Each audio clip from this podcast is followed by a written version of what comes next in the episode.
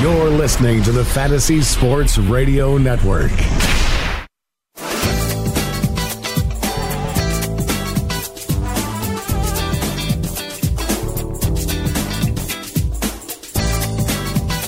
It's Monday, start of a new week, and that also means it's time for FanRag Fantasy Baseball.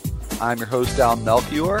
We are here each Monday, as well as Thursdays and Fridays at 3 p.m. Eastern, and on Sundays at noon. And joining me today, as he does typically for the Monday show, is FanRag's own Jim Finch. So, Jim, thank you very much once again for joining me here. Good to be back, Al. I would have rather been here last week as opposed to taking a trip to the airport, but sometimes life duties call, so got to do what you got to do. I hear that. Yeah, maybe next time I have to go to the airport, I'll just do a show from there, and it'll maybe it'll ease some of the pain.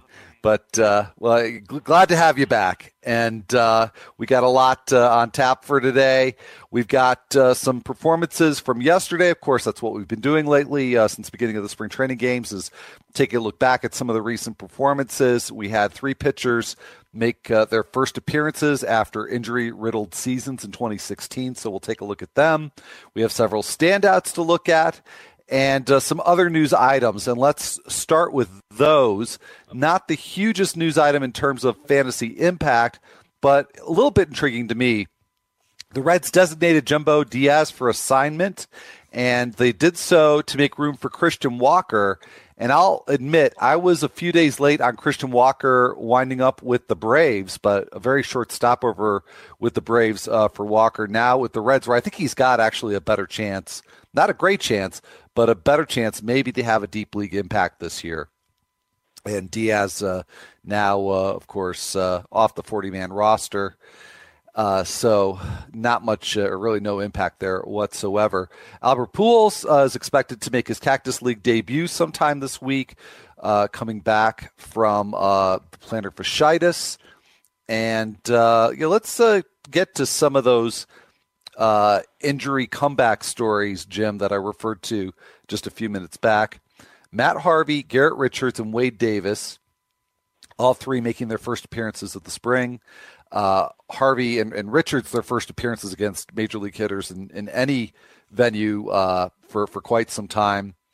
Davis did come back for a spell late last season with the Royals before, of course, getting traded to the Cubs this offseason. And not really very good outings for any of them, unfortunately. So I'm sure we're all looking for reassuring signs from all three. Didn't really get them the first time out.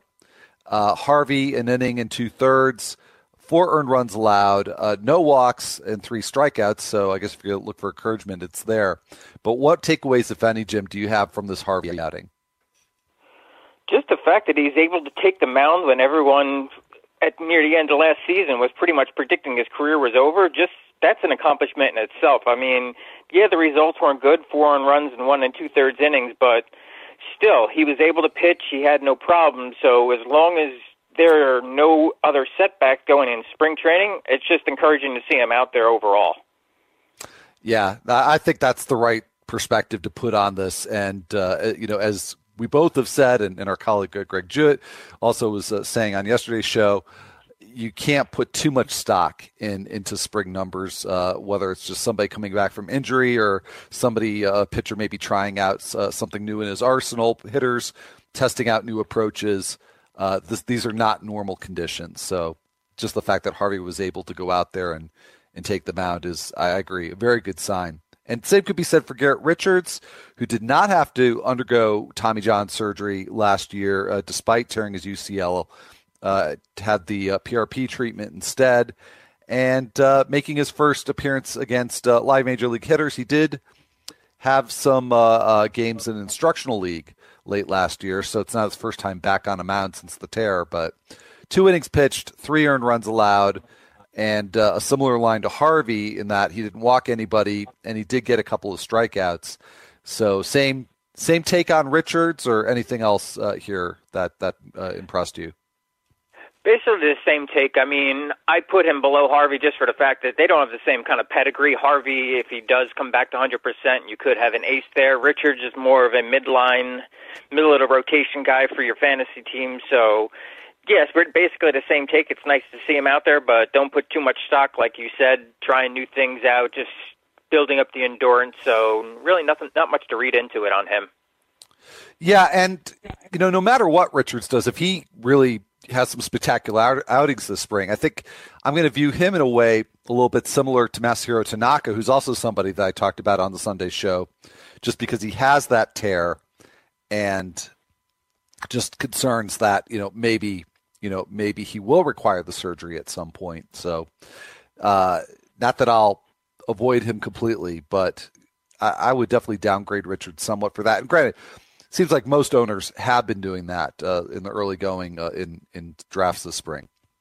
And then Wade Davis, as I mentioned before, did pitch down the stretch for the Royals after his second of two DL stints for a forearm strain, and was, for the most part, pretty effective during that time. So that's where I'll take my encouragement from Wade Davis. But this first outing, pretty rocky one. Through 19 pitches, only 10 for strikes, and he did walk a batter, only got one out, gave up three hits, and gave up three runs. But that one out did come by way of strikeout. So not a whole lot to really be happy or excited about here with Wade Davis, but this is something we could actually maybe circle back on when we talk about relievers later in the show. But where do you place Wade Davis in terms of your reliever tiers? Probably right now, I'd say right toward between the 10-15 range. I don't have my rankings right in front of me to look where I actually placed him, but he could actually wind up in the top five eventually if he is 100%. His outing wasn't great the other day, like you said, 19 pitches, but they were all fastballs. So he's still trying. He's still getting comfortable on the mound. The Cubs have a lot of talent in their bullpen to where they can afford him the time to play around, even have almost like a closer by committee to start the year if need be. So, but eventually I think he has the stuff to where he can be a top-line closer again. Well, wait a second. So you're talking about a Joe Maddon team maybe going closer by committee? That's... He'd be the first manager I would think who might go to that. Not really by committee, but maybe have somebody else in there just to spell him on occasion, because so he's not pitching on back-to-back days, just to slowly work him in. So not fully a committee, but just have an alternative in place just so he's not pitching on back-to-back days for like the first month. Yeah. And just work his way back in. Yeah, no, I could definitely see that. But I mean, I just, having the name Joe Maddon or having a Joe Maddon team in the same phrase with – closer by committee. That's just caused me too many heartaches over the years, both with the Rays and with the Cubs. And it's it's a good point to raise. Like you said, whether it's just easing him back in or if Davis does struggle, Madden's got a lot of weapons in the arsenal there in the bullpen. Incidentally, I do have the rankings in front of me, and in our composite rankings, Davis is just tied for 10th. And those composite rankings, by the way, just went up today. So we have now embarked upon our last position in our preseason draft guide. And so this is reliever week. And so collectively we have Davis tied for 10th among relievers. But you, Jim, have him ranked 7th. And I actually have him ranked 4th. So somebody else brought him way down in the rankings. Whose initials that might would be Greg Jewett. Our friend, Mr. Jewett.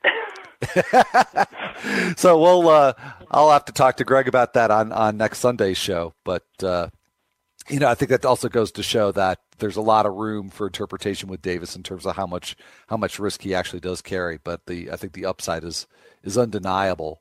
So we saw the bad side, at least for this first outing. In other news, Michael Brantley is going to be playing in his first sim game this year. So that's happening today, Monday. So he's working on trying to be ready by opening day. It's still not known whether that is going to happen. And in other Indians news, Jason Kipnis is expected to make his Cactus League debut this Thursday. So we'll be watching for that, because if there's any kind of further delay with that, that's going to be disheartening for those of us who are either have drafted Kipnis or are looking to draft Kipnis. But so far, so good, on track to return on Thursday. Trevor Rosenthal, we talked about him on Sunday, that he has a lat injury, but he underwent an MRI and that showed no structural damage, and he could return as soon as this Friday. So that competition for the fifth starter spot between Rosenthal, Michael Wacha, and Luke Weaver, it's very much still on. And the other piece of news related to that, Luke Weaver is scheduled to throw a bullpen session today, Monday, and reportedly his back feels great. So that's very good news if you are hoping for Weaver to win that job. And I personally am. So, Jim, do you have any... I'm kind of torn between him and Wacha. Yeah. I said I'm kind of torn between him and Wacha. I'm not sure. It's really a personal preference. Like, I want Wacha to win because I liked his stuff coming up, but I also like everything that Weaver brings to the table. So I'm kind of torn on which one will win. I like them both. I'd be happy with either one on my fantasy team, but I have really no preference on that one. Well, it does seem like Rosenthal is the one who's got the biggest hill to climb here. So, you know, I definitely do view it as between Wacha and Weaver. And I'm rooting for Weaver because we've seen Michael Wacha even at his peak, and he's a very good starting pitcher. And I wish there were room for both of them in the Cardinals rotation. And I certainly would rather have either one than say Mike Leake from a fantasy perspective. But I do think that Weaver's got the greater strikeout potential, and I like the fact that he's somebody who's shown that he's able to pitch with control. Not that Wacha is wild, but that's just not a way that he's really, that he's really differentiated himself with being a great control pitcher. So I like that combination for Weaver, but the place where he may fall short, aside from, Jim, what you alluded to, just the relative lack of experience, is he is a fly ball pitcher. He's going to be in a park that's going to help with that, but as we've seen, Drew Smyly comes to mind, you know, extreme fly ball pitcher, but you put him in Tropicana Field, doesn't seem to make a difference. Hopefully at Safeco Field, he'll solve that problem. But Luke Weaver, I do think that's a potential issue for him there as well. So that pretty much wraps up what we have in terms of news for the show. But we do have some spring performances to look at other than just the three pitchers that we talked about before, Matt Harvey, Garrett Richards, and Wade Davis. So we'll go to break soon, but we can at least probably knock off maybe one or two of these players. Daniel Norris against the Phillies, really nice outing. 3 innings, no runs allowed, only 1 hit, 2 strikeouts and a walk. And I'll be saying this over and over, but not that we want to put stock in spring stats, much less spring stats from one performance. But it does build on a very nice 2016 from Daniel Norris. So how much stock do you put, not necessarily in this performance, but in what Daniel Norris did last year with the Tigers? It's nice to see him continuing to build off of what he had last year. It does give some encouraging signs. I'd need to see a few more spring training games run before I would bump him up in any of the rankings, but at least it does solidify his place where I have him now and gives me a little hope. Nice mid-round possible number 3, possibly, if he continues on the track that he's on. Yeah, and everything I've seen, whether it's just ADP data or some of the drafts that I've done to this point, it doesn't seem like you would have to draft Norris that early, but in terms of upside, I absolutely agree with that. And just to touch back on a point that I made on yesterday's show, because we discussed our starting pitcher wrap-up that was up on FanRag yesterday. And I was saying, after I get my first 2 starters, I'm going for guys like Daniel Norris, because you may not have to draft them as number 3 pitcher, but I absolutely think that he has that potential. And if it doesn't pan out, you can probably get somebody on waivers to who may also have that same potential. I think there's that much variability in the pitching pool. So I'm going to let you sit with that thought, Jim, because we do have to go to break right now. But I'd like to get your thoughts, since you weren't on yesterday's show, and get your thoughts on that approach to starting pitching when we come back from break.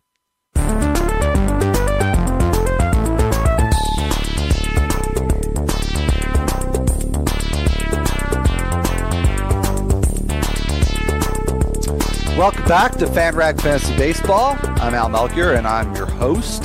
And joining me today from FanRag Sports is Jim Finch. And up on FanRag Sports, we just completed our starting pitcher preview as part of our draft guide. And then today we've got our top 45 composite rankings for relievers, which is going to kick off reliever week in the draft guide. But Jim, I'd like to just step back because, I didn't get to talk to you on the show at all last week, so we haven't really gotten to talk about starting pitchers at all. And I was talking just before the break, we were both talking about Daniel Norris, but I was saying Norris is typical of one of the types of pitchers I like to target this year, and that is somebody who you can get pretty late, who does have a lot of upside, but of course with that upside is typical with the late round pitchers comes a lot of risk. That's why they're not middle rounders. They're not early rounders.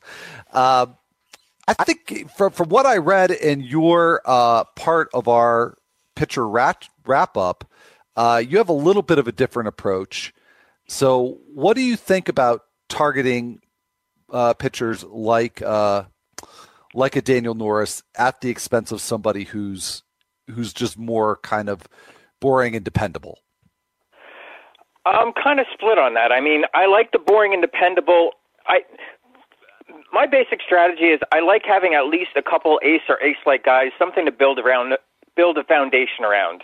The middle guys, I would like the boring and the dependable guys, which is sort of why I fall back on like the Jarrett Coles, the Sonny Grays, the Terrans, guys that will give you solid, dependable numbers. They're not going to be great. There's not much upside there, but there's a dependable floor that you can fall back on, so you're not really struggling with the middle portion. But when it comes to the bottom guys, anywhere after round 15, I'll throw darts at basically anything with a pulse that has the potential to do good. So, I mean, he's not being drafted that high, but someone like Marco Estrada, I have nothing but loathing for the man, but I will easily take a shot on him. Some of the younger pitchers, I mean, it's basically pot luck at that point, but I'm going for upside when it gets to late in the draft. So while I do like the dependable and solid numbers from the boring guys, I will take a lot of chances near the end of the draft just for a couple upside guys. If some of them work out, then, hey, I got a nice cheap ace out of it. But if they don't, it's back to the waiver wire, and I can try picking up someone like a Luke Weaver who someone didn't draft. Exactly. Well, that's why I'm really focused on upside. Now, I did mention Estrada as somebody who is not necessarily super cheap and is definitely not somebody you think of as an upside type, but I think he's a value for where he goes in ADP because he does – have you may disagree with me. I think he does have a certain type of reliability in that he's not going to give up a lot of hits on balls in play. He's probably going to be pretty good for whip if nothing else, and I think he'll get quite a few wins as well. So I think for what he provides you, he's a value. But I think we're kind of on the same page from what you just said. And I should mention, Jim, I'm sorry. He's going outside like 200 for ADP, but the one thing that bothers me about him, while he is solid and dependable, that fly ball rate just scares the hell out of me. I mean, once you put a fly ball rate over 45%, I'm just holding my breath anytime the guy takes the mound. Yeah, I've got a weird kind of fascination with those guys. Not all of them. I don't want anything to do with Hector Santiago, just is one name that it just, kind of pushes me away upon hearing it, but because that's the sort of thing that does put off a lot of owners and it's going to lower their value. So if there's something to compensate for those extreme fly ball tendencies, it's like, okay, I'll take that risk. But getting back to your initial point, Jim, that if it doesn't work out, whether it's Hector Santiago, whether it's Daniel Norris, whoever it is, you can probably replace them pretty easily because there's always new pitchers with upside that are coming on the radar, all the time throughout the season. And I was remiss, by the way, Jim, not to mention that in addition to our fantasy guide where we covered starting pitchers last week, you've been doing weekly pieces on the draft plan. And so your starting pitcher draft plan for 2017 is up on FanRag as well. So I would encourage people to check that out, because that really takes a lot of the elements of the draft guide and puts it together into a one-stop shop. Is that fair to say? Yeah, basically. I mean, I should actually do this in the future before I do my rankings, because you get a lot of insight when you're looking at the ADP of players and what they're actually capable of, and seeing where people are reaching and where players are falling to. And you get a better perspective of what could actually be out there as opposed to our rankings or your site rankings. So it gives you a good idea for players. So even if you're not going to read it, it's something I would suggest that people actually do themselves. No, it makes sense. Yeah, it's a great learning process. So I absolutely agree with that. But people should still check out your draft guide. Oh, absolutely. Your draft plan, I should say. A few other performances from Sunday that stood out to me. Nick Pivetta, not somebody I think that probably you're reading or hearing all that much about, because the Phillies rotation is pretty well set, and they've got so many interesting prospects. I mean, I had Liz Rocher, who writes about the Phillies. I had her on the show last week, and we talked about probably 7 or 8 of the prospects. We never even got to Pivetta, but Pivetta had a nice outing against the Orioles: 3 innings, 2 hits, no runs, no walks, and 3 strikeouts. And he's somebody who I could see, again, even though he's overlooked and overshadowed by a lot of the other big-name prospects. You know, Clay Buchholz might be hard to imagine, but maybe he could go on the DL at some point. Just saying. You know, maybe Vince Velasquez just isn't able to put it together. I think there's an opportunity for 1 or 2 pitchers in that rotation to get hurt or to struggle, and I could see Pivetta being, along with Mark Appel, you know, the next ones in line. Or at least I think they should be. You know, it could be Jake Thompson or you know, somebody else. But I'd say I like Pivetta the best out of the number 6 starter options in Philadelphia. You have any thoughts, feelings, things you want to share about Nick Pivetta? Yeah, he wasn't really on my radar until I started looking at his numbers. I mean, he's got decent strikeout numbers, shows overall good stuff. In 2015, he did have some walk issues, which does concern me. He did seem to get those under control sometime last year at AAA, so he could be a 5th option. The Phillies are rebuilding now, so they'll basically give anyone a shot and let them try and work out the kinks at the majors. So if he does show something at AAA and someone goes down, he could be an option over Jake Thompson if he's not doing anything in AAA. Yeah, that's the way I see it. You know, and you mentioned the control issues, but he, you know, perhaps he solved those. And I say that's a name to tuck away, especially in deeper leagues. Now, Greg Bird, somebody that you probably have been reading and hearing a lot about, having a really nice spring so far. And, you know, we downplay the importance of spring stats, but for somebody coming back from a shoulder injury, it's nice to see some production right away. And Bird is 6 for 13 with 3 home runs already. Yeah, I think the layoff kind of hurt him last year. I mean, that's him and guys like Mike Moustakas, people we had a lot of hope for, just sort of went down the rankings, and a lot of people forgot about him. He's got a lot of power. He's got decent potential. If he's got the strikeouts under control, you got to remember he had a strikeout rate of almost 30% last year. So, but then again, they brought in Chris Carter, didn't they, the Yankees? Yes. And he's striking out a ton so far. You got two guys with a 30% strikeout rate, so anything can happen over there. So it could be a platoon thing. If he shows a little bit more bat, maybe he can get show a little bit more. He could be fantasy relevant, maybe in mixed leagues, possibly if he gets 400 and 450 at bats, sort of like a as I'm blanking out here, first baseman for the Marlins, Justin Bour. Thank you. Yeah, I was saying he could be like a Justin Bour type player, getting 450 at bats. Could be a nice sneaky play, but it all depends on how he comes around this spring and if he can lower that strikeout rate. Yeah, now that's a big if, and the presence of Carter there, I think, doesn't give Bird a lot of room to maneuver. But he's making the best of it so far, and it's still early. Staying in the AL East, somebody who doesn't strike out a lot is Hyunsoo Kim. But he's having a rough start so far, 4 for 19 with no extra base hits. And granted, power is not really his big thing. He's pretty much a ground ball hitter, but he's only walked once.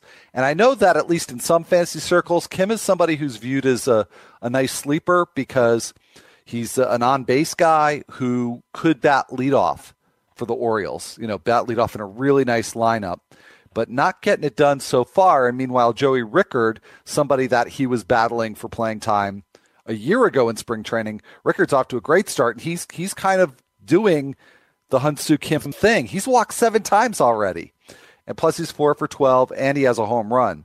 So any thoughts on Hyunsoo Kim and his sleeper status? Not this early. I mean, the outfield's full. You got Adam Jones, Mark Trumbo, Michael Bourn, who better real-life player than a fantasy player, but he's still going to take a spot out there. There's really no place for him in the infield, so as a bench bat, I'm not even considering him unless he's got any chance at full-time at-bats. I'd say I would think he would have a good chance at that. But you know, the fact that you're questioning it, and that's kind of the point I'm trying to make, is that I don't think it's a done deal for Kim. And you know, there are some other options, and it's just sort of deja vu all over again, because when he was signed, where exactly would you see him playing in Baltimore? I mean, in one of the corners, I think left field.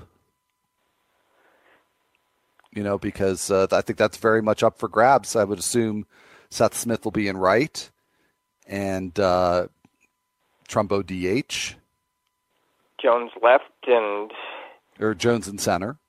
Or Jones is, either or between him and Bourne. But I think Bourne would probably make a better center fielder, but we'll see what happens. I'll double check. I think Bourne is hurt, but even a healthy Michael Bourne, I think it's probably past the point where we would assume it's a finger injury with Bourne, so I don't put much stock into as far as the regular season goes. Right, and looking, you know, thinking long term. So, but you know, we've thrown a lot of names there, and I think in a lot of circles that Kim is the presumed starter, and that's maybe not necessarily the case. But again, very early there. And I'd like to just take a look at some other recent performances besides the ones we just mentioned. We do have to go to break, so we're going to take a look at, there's some PitchFX data that's actually available in spring training, and a few players had some notable performances yesterday. We can actually dig into the PitchFX data. So we'll take a look at that, and also take a look at what happened yesterday in the NL labor draft. Greg and I reviewed the AL labor draft, some interesting prices there. I think the same was true with the NL version. We will talk about all this after the break.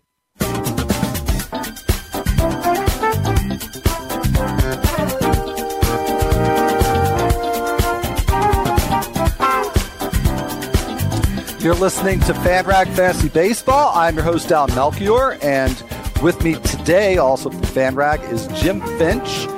Jim, we've been breaking down some of the spring performances, and we focused on a lot of sort of lower-end players or deep league players in the previous segment, you know, talking about the Orioles outfield situation, you know, the players who were sort of on the fringe of it, Nick Pivetta, who probably won't break camp. But there are a number of players who hold a bit of a higher profile who had some interesting performances over the weekend as well. And one of the really cool things that's out there now that a few years back you wouldn't have been able to get access to is the PitchFX data. Of course, not only just available to measure more process-oriented stats for pitchers, you know, things like velocity, but also movement stats and how often pitchers are grooving pitches, and all kinds of process-oriented stats for pitchers and for hitters. But those are available in selected venues, selected games now for spring training. And they might be able to shed light on some things, because if we just go by the kind of surface stats, the fantasy stats in spring training, not a whole lot you could tell in most cases from those. But Felix Hernandez, he's got to be somebody that a lot of people are watching very carefully after a very disappointing 2016. And if you look at the surface stats, Jim, for Felix's performance against the A's yesterday, looks great. 3 innings pitched. Now, he did allow 2 runs, but 5 strikeouts with no walks over those 3 innings against the A's. So nice job there. But one of the things that you can see from the PitchFX data, which, by the way, I got from Brooks Baseball, so need to give them the credit that they deserve on this. He was throwing the sinker an average of 92.2 miles an hour. So that's up pretty notably from a year ago.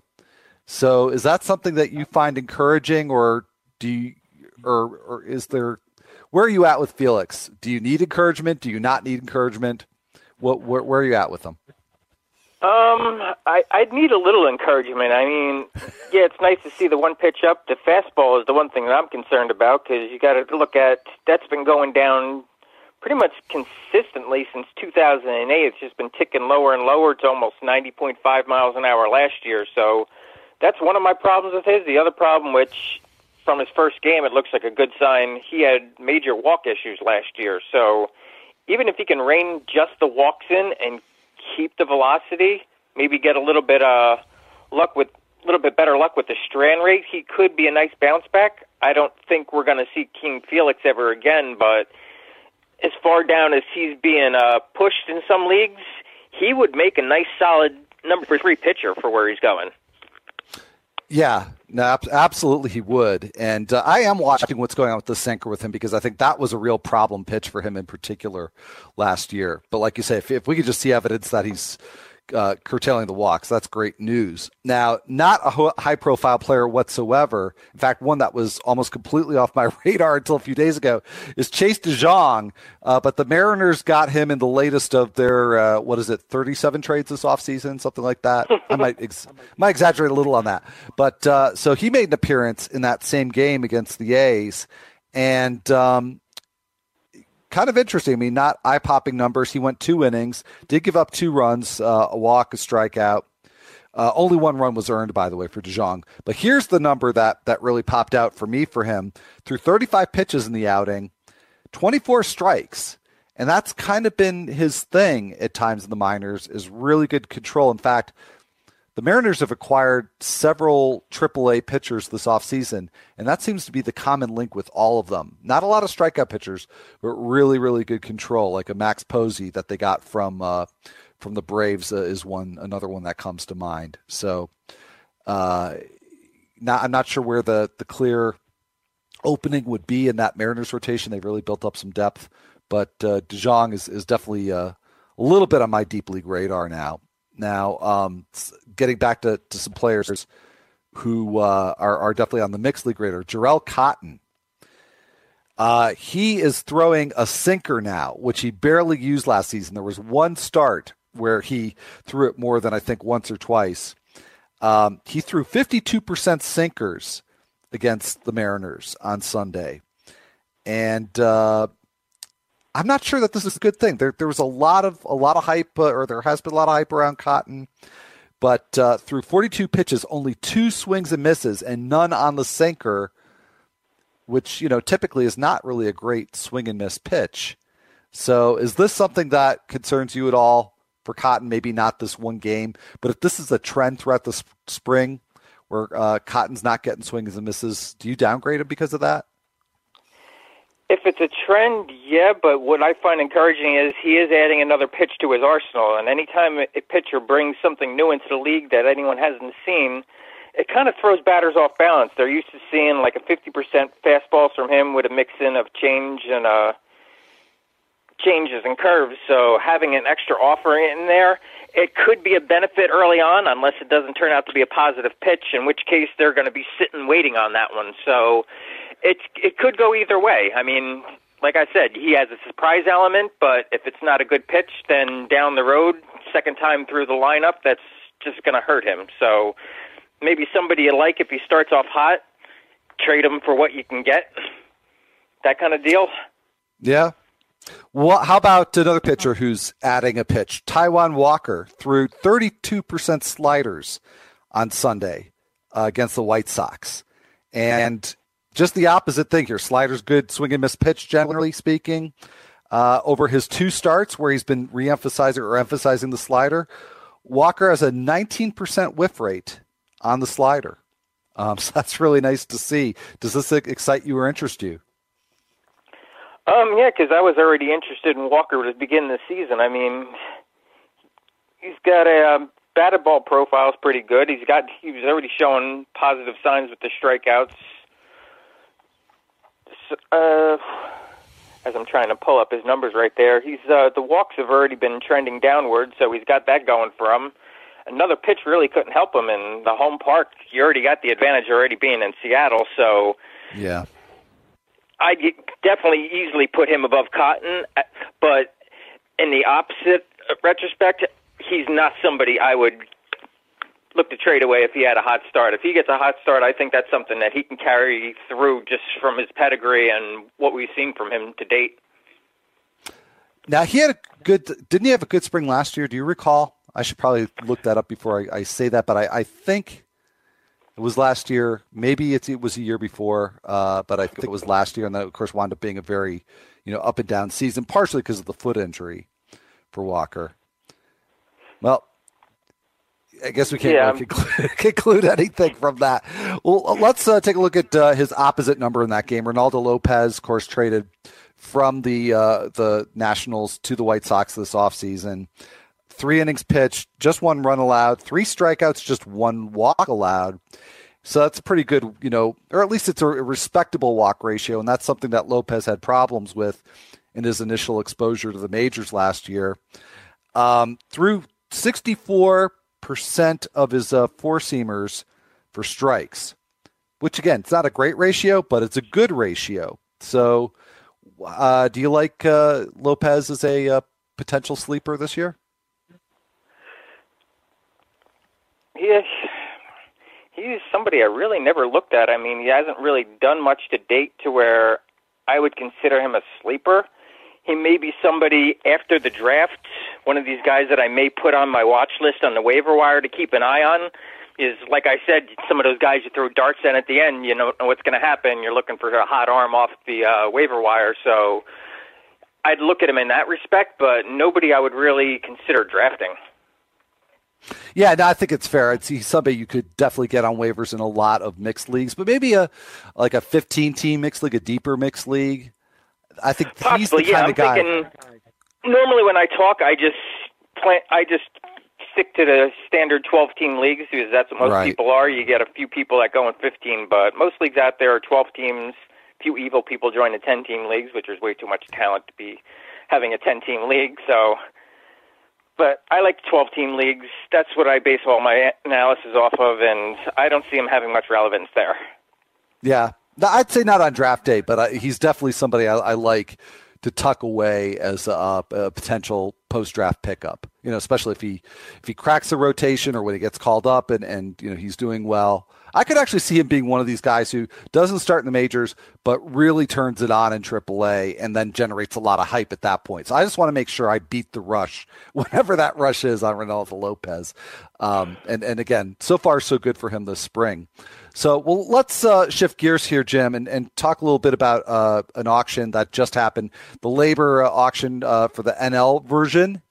Were there any prices there that that caught your eye, that looked like good bargain prices, or you were surprised how much somebody in particular cost? At first glance, just looking over them, Marcus Thames for $22. That just, I know it's a National League only, but that just seems like a lot to spend on a guy who's been out of the league for a while. I know he's got a lot of power, but we saw the last time he was in the league how much problem he had with any kind of breaking pitches and strikeouts, and to spend that kind of money on that kind of uncertainty, I don't know, that just seems a little bit silly to me. Yeah, and just to put in perspective, it's the same price that Brandon Belt went for, just $1 less than Adrian Gonzalez. So I have to agree with you there. That sort of the way that these prices are distributed, I mean, there's a pretty big drop-off not far after that, but yeah, I'm with you there. Maybe we can revisit this one with Greg next time he's on, because I think he's maybe a little bit more of a Thames proponent than I am. The one real quick before we go to break that struck me, Robert Gesellman for $10 when Steven Matz went for $11. I admit I do not understand the Gesellman hype. I think he's a nice, deep league guy, but it seems like in standard mixed leagues. Now, this is not one of those, but even in standard mixed leagues, it seems like he's getting a little more interest than the numbers I think should warrant. So any agreement or disagreement on that? Oh, I totally agree on that one. I was just glancing at some of the prices on some of these players on here. There's a few of them on there that I'm scratching my head on, but I'm sure we'll talk about that after the break. Oh, we can. Yeah, we definitely want to talk a little bit about our reliever draft guide, but I think we can make room to talk about one or two more of these guys. So come back, see who we talk about.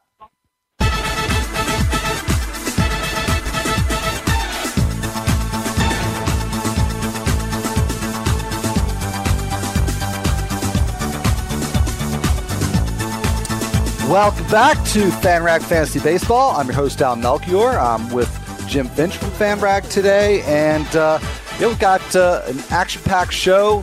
And we're going to pack it with even more news, a couple of injury items that have just popped up in the last few minutes.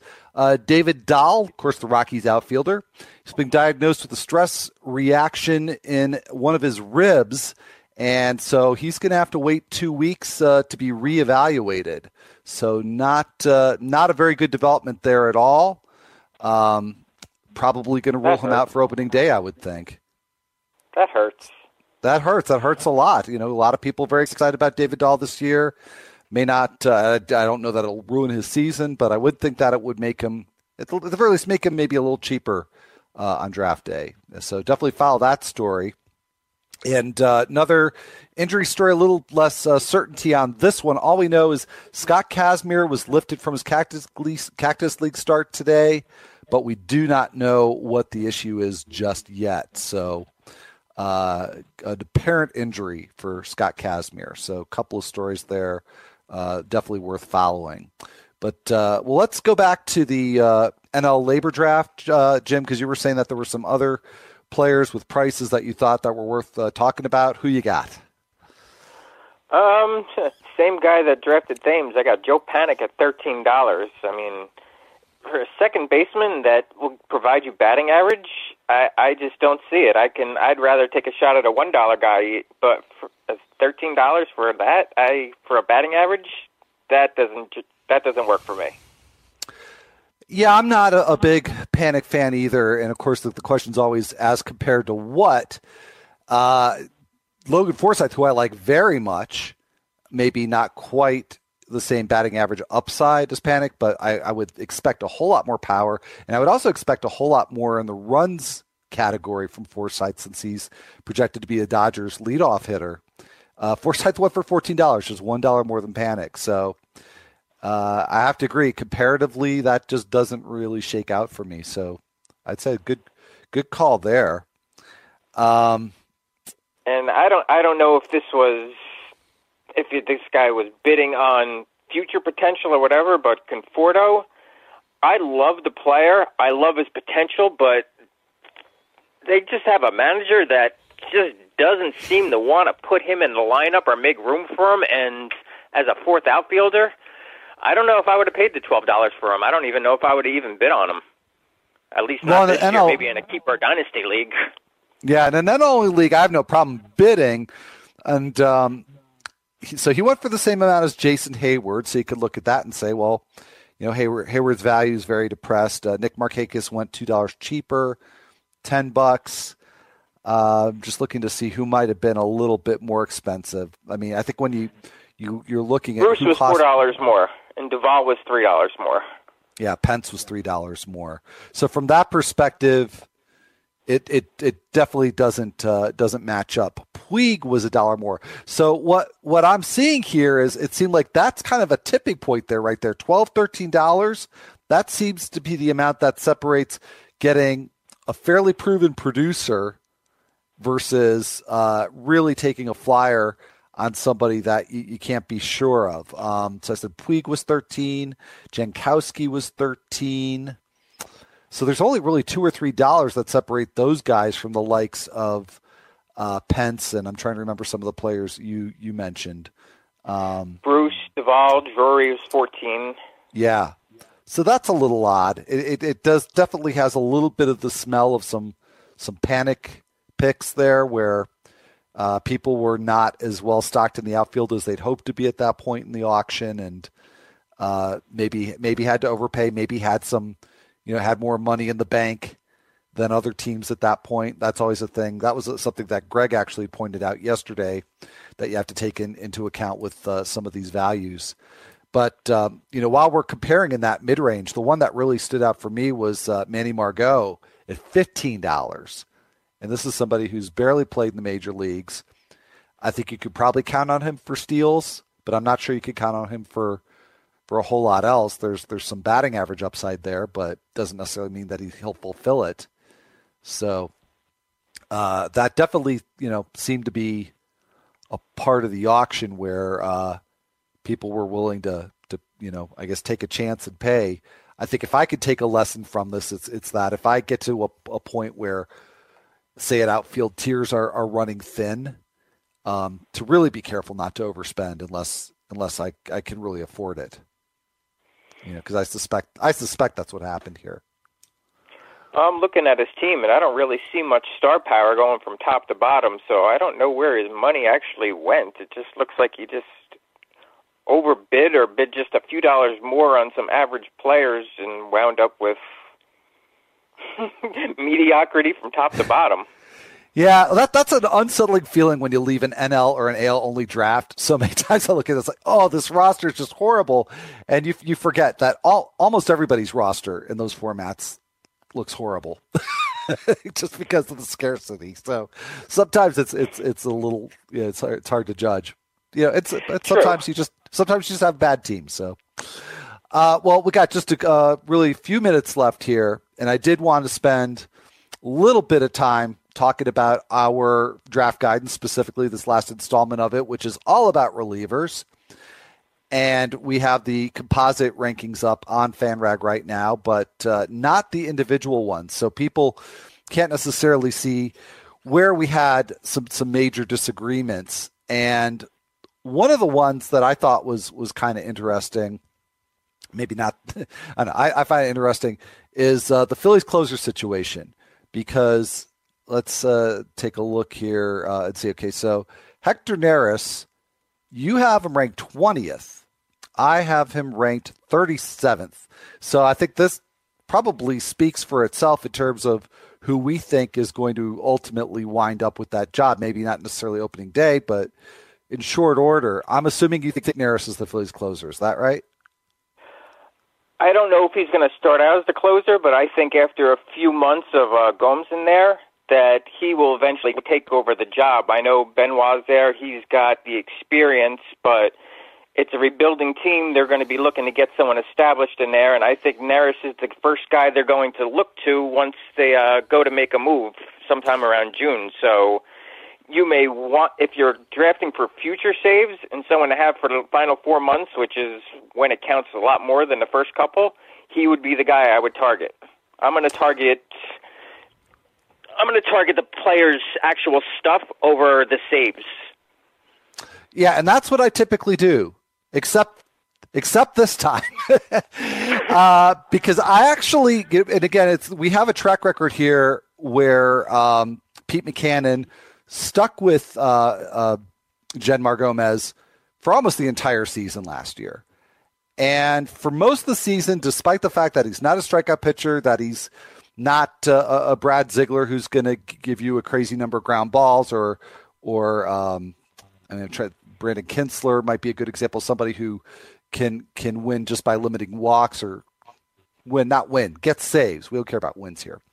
But I just think that Gomez gets the job done by limiting soft contact and being just good enough as a bat misser and a control pitcher. Not that he's exceptional in either way. Not that I would make the claim that he's skating on thick ice here, that Neris doesn't stand a chance. But in terms of just to put it in perspective, Fernando Rodney got more votes in our balloting than Gomez did. So I seem to be on Gomez Island here in terms of my support for him. Well, unfortunately, we don't have time to get to the other relief rankings, but I do recommend that you go to FanRag and check out our composite rankings and bookmark it so you can see the rest of the content that's coming out all week. And Jim, I want to thank you so much for joining me today and look forward to speaking with you again next Monday. Everybody stay tuned, please, for The Rotation with Gary and Thorne, and have a great, great day.